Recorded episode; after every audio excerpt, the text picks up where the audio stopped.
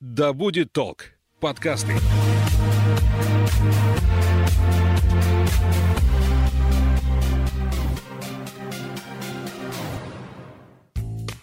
Забываете перезвонить кому-то или выполнить проект в срок. Вылетает из головы важная дата и часто не можете вспомнить пин-код банковской карты. И самое страшное, вы часто забываете, выключили утюг или нет, закрыли квартиру или оставили открытой. Действительно, люди стали все чаще упускать различную, иногда очень важную информацию. Мы расскажем о том, как использовать мозг на максимум и натренировать память. В эфире подкаст ХЗ или «Хватит забывать».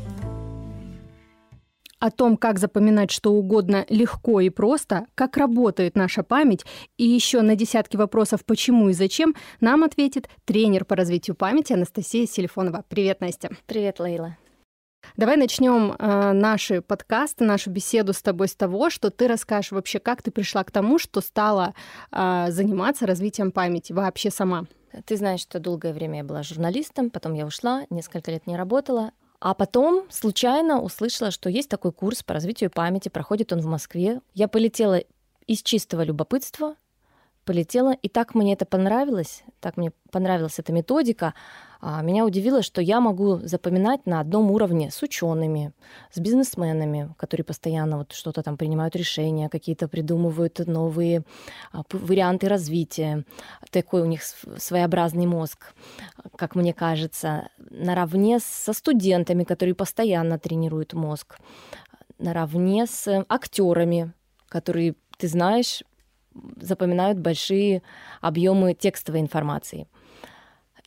И мне настолько понравилась эта методика, что я вернулась в Омск всего лишь на три дня и улетела снова, чтобы продолжать я сама проходила этот курс, и действительно это э, удивляет, впечатляет. Ты думаешь, почему тебя этому не обучили раньше? Вот, может быть, ты знаешь ответ на этот вопрос, почему этому не учат в школе? Ты знаешь, ну вот так на регулярной основе, чтобы это ввести в какой-то стандарт и во всех школах давать, ну, может быть, и хорошо бы, ну, вообще много вещей, которые хорошо бы ввести, ту же каллиграфию, которой нет. А тут вопрос, во-первых, в том, что не хватает специалистов, точно, их нет. Во-вторых, мне кажется, не сформирована потребность. Что касается памяти, люди могут еще стесняться. Это же надо признать, что ты что-то с тобой не так, ты почему-то забываешь, у тебя есть вот эта картинка, которой ты хочешь соответствовать, а по факту ты забываешь элементарные вещи. Ты не помнишь, выключил утюг или нет. Или ты куда-то выходишь из квартиры и забываешь в ней телефон, ключи, например, документы. кошелек. То есть какие-то элементарные вещи. Это нужно признать что что-то с тобой не так. Давай вернемся к тому, как вообще работает память, почему мы что-то забываем, что происходит. Что касается памяти, задумывались ли мы когда-нибудь, как она устроена? По сути, память — это процесс запоминания, сохранения информации и извлечения информации. И вот если мы не запомнили что-то, на первом этапе не было, э, вот этот процесс был проведен некачественно, то требовать то, чтобы она вспомнила что-то от своей головы, ну, бессмысленно совершенно. Приведу такую аналогию. Она, как все метафоры, будет несовершенна и не до конца точна, но все-таки она нам поможет э, понять мысль. Представляешь компьютер, и мы приходим с флешкой что-то туда сбросить произошел вот этот момент отвлечения по какой-либо причине. Причин на самом деле может быть много. Если вы спешите, если вас отвлекли, внешние помехи какие-то, прерываетесь, если вы устали, плохо себя чувствуете, если вы расстроены или наоборот слишком, слишком э, радостны, то есть находитесь под воздействием, сильным воздействием какого-то чувства. Если вы испытываете волнение или страх, оказывают на вас давление, как, например, во время экзамена может происходить посторонние мысли, нет интереса к информации. То есть вариантов может быть много. Так вот, если не произошла стадия записи, то дальше бессмысленно требовать что-то от своей памяти. Вот этот этап самый важный, и его нужно провести качественно. Это вот иногда, наверное, бывает, когда ты читаешь книгу, а что прочитал, непонятно. А потому что ты возвращаешься, а что ты читал, а это ты а вообще не я... помнишь. Да-да-да. А, о чем ты глазами тут... пробежал, да?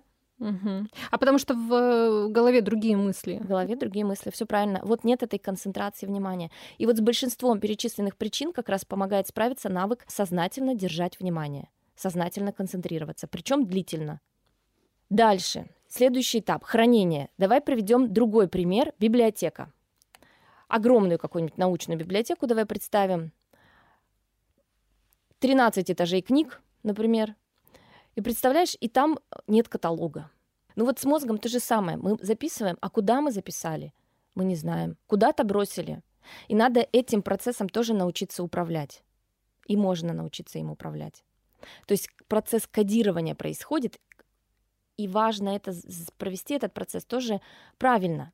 Например, рассказ Чехова, ты наверняка помнишь, «Лошадиная фамилия». И там приказчик слишком общо закодировал и пытался вспомнить потом Копытин, Тройкин, Уздечкин, Меринов, Гнедов, а была фамилия Овсов.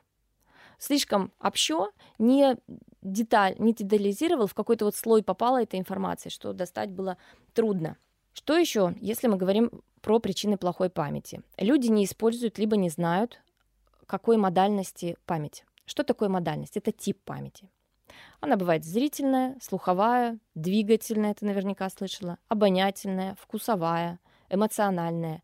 Ее видов много, и желательно добавлять разные. Вот, например, Эйзенштейн, режиссер, когда запоминал телефоны, пропивал их. То есть он добавлял такую моторную, слуховую память. Моторная — это двигательная память. Или, может быть, когда что-то тебе нужно запомнить, мы расхаживаем, например, по кабинету, стараемся это выучить. Это тоже подключается вот эта двигательная память. Вслух чтение также полезно, потому что мы еще и проговариваем, и мозг считывает, мы не понимаем этого, мы на этом не фиксируемся, а мозг бессознательно считывает движение губ, языка, это тоже все помогает запомнить. Или, может быть, ты знаешь, человек не может вспомнить номер телефона, а рука тянется и сама набирает.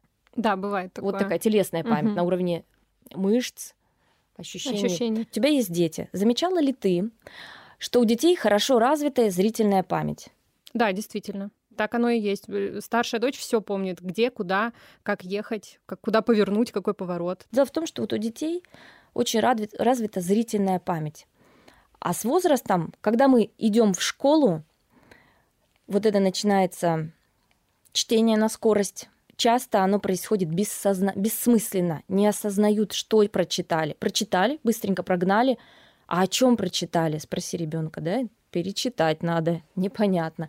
То есть люди еще за знаками не умеют видеть образы, а надо научиться. То есть мы в школу приходим, и мы начинаем вот в эту словесно-логическую память больше уходить в левополушарную. И мы забываем, что такое правополушарная память, когда мы ярко представляем образы, вот от этого уходим. А надо бы возвращаться. Или дети, знаешь, мне интересно, кто-то говорит, рассказывает, у меня ребенок гений, он запомнил пароль от телефона, когда там надо провести пальцем по экрану в определенной последовательности. Да он не гений, ему просто, у него просто хорошо развитая зрительная память. Его еще не опустили вот в словесно-логическую связь, когда мы уходим от какого-то воображения, творчества. Просто это потому, что первое, второе, третье. Все. Образовательный процесс вот построен таким образом, что мы меньше пользуемся э, образной памятью. Это неплохо, это так есть. Вот просто так есть. Опять же, совет, советская школа, мы же учились, ну, плюс-минус так же. Но тогда не было такого количества гаджетов, телефонов. Зачем что-то запоминать, если у меня есть Google или Окей, Алиса, как-то как там мы к Алисе обращаемся, я не знаю, я с ней, я с ней не общаюсь, я с ней не общаюсь, не знаю, как, не, как ее величать. И она тебе что-то подскажет, или Google тебе что-то скажет. Зачем запоминать? А дело-то в том, что когда мы все делегировали телефону, по сути, даже уже не компьютеру, а телефону, который как продолжение твоего тела, как продолжение твоей руки, мы функцию, да, утрачиваем. Вспомни раньше, ты идешь по улице, не знаешь, как пройти какому-то магазину, почта, что-то тебе нужно, дворец культуры, ты останавливаешь любого человека, задаешь ему вопрос, он тебе объясняет, как пройти. Помнишь, когда еще не было э, сотовых телефонов, были таксофоны? Вот я знала телефоны и родителей, рабочие телефоны, номера телефонов, и тети, например, бабушки, подруг. Ты все держал в голове. Правда же? Сейчас ты сколько телефонов знаешь? Ну, от силы мужа, ребенка, может быть.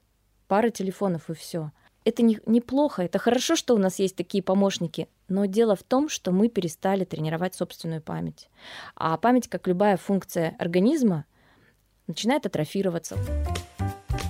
В эфире подкаст ХЗ или «Хватит забывать». Какая еще может быть причина э, плохой памяти? То, чему мы все подвержены, информационный шум. Есть такие данные. Все, что мы видим, 3 десятых секунды, наш мозг запоминает, причем навсегда. Черниговская говорит, вот вы едите, что попало, пищевой мусор. Есть какие-то способы очищения желудка, всем известные. Так вот, с мозгом так поступить нельзя. С мозгом этот фокус не пройдет. Все, что вы туда положили, оно там лежит. И в самый неподходящий момент какая-нибудь гадость оттуда может вылезти. Поэтому важно относиться э, требовательно к контенту, который мы потребляем. Главная причина это, конечно, нетренированность памяти, потому что память, как и любая функция организма, атрофируется, если ей не пользоваться.